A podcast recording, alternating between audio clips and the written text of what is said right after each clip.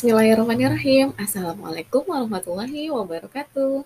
Kembali lagi di Ciamik, Cuap-Cuap Amal Asik bersama saya Erni Arisesanti.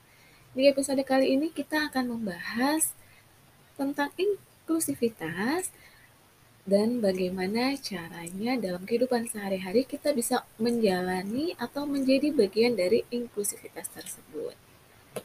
Beberapa hari ini saya menyimak uh, membaca gitu ya, membaca sebuah berita di media online tentang seorang ibu yang membuang bayinya ke dalam sumur.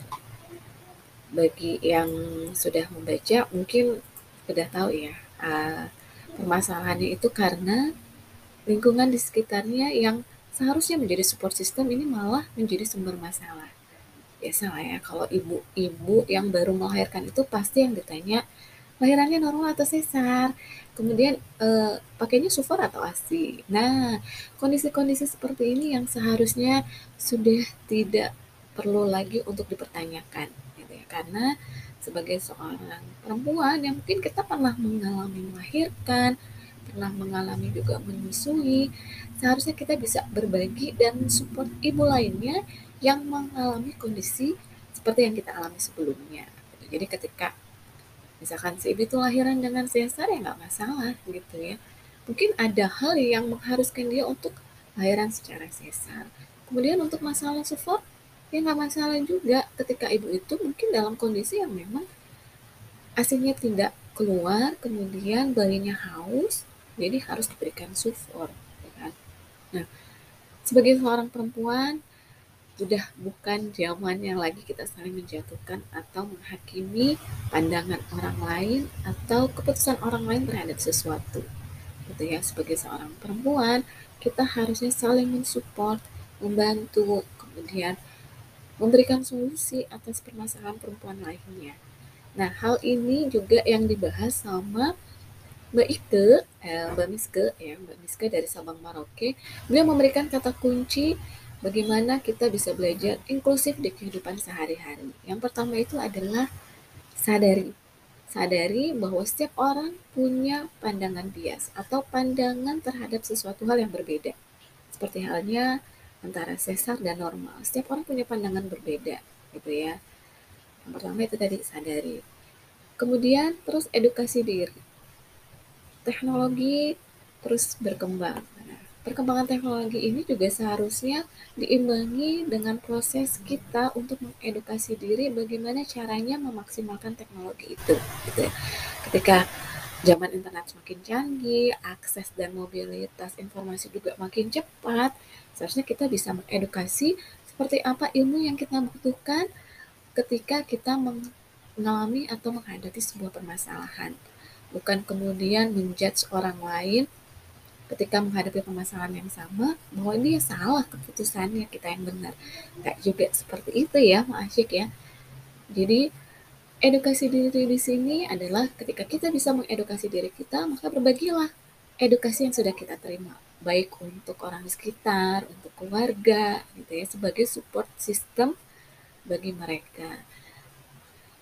Poin yang ketiga adalah empati. Ini penting banget apalagi perempuan yang dikaruniai perasaan yang lebih emosional condongnya ya gitu ya.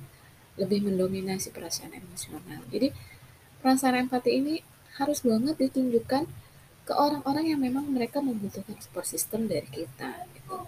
kita ikut merasakan apa yang mereka rasakan. Kemudian ketika mereka membutuhkan tempat curhat orang yang bisa e, mendengarkan mereka cerita maka bantulah mereka untuk mendengarkan apa yang ingin mereka sampaikan.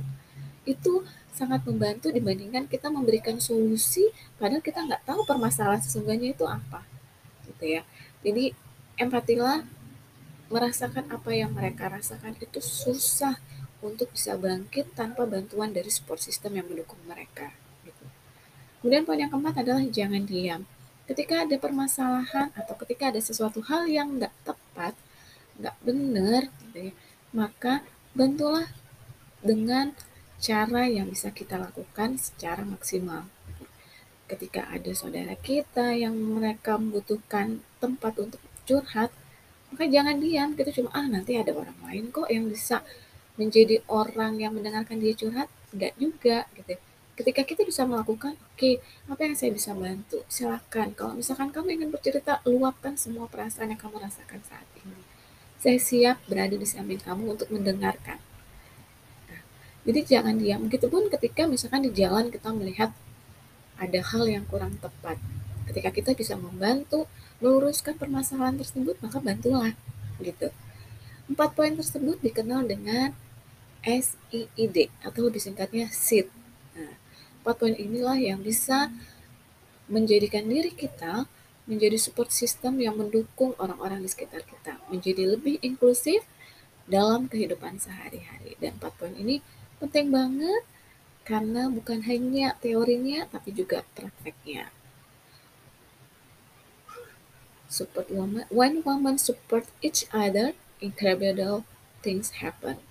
Ketika perempuan mensupport perempuan lainnya atau orang lainnya, maka sesuatu hal keajaiban akan terjadi. Terima kasih buat yang sudah menyimak episode kali ini. Nantikan juga episode lainnya tetap di Ciamik. Saya Ernia Arsusanti pamit. Wassalamualaikum warahmatullahi wabarakatuh.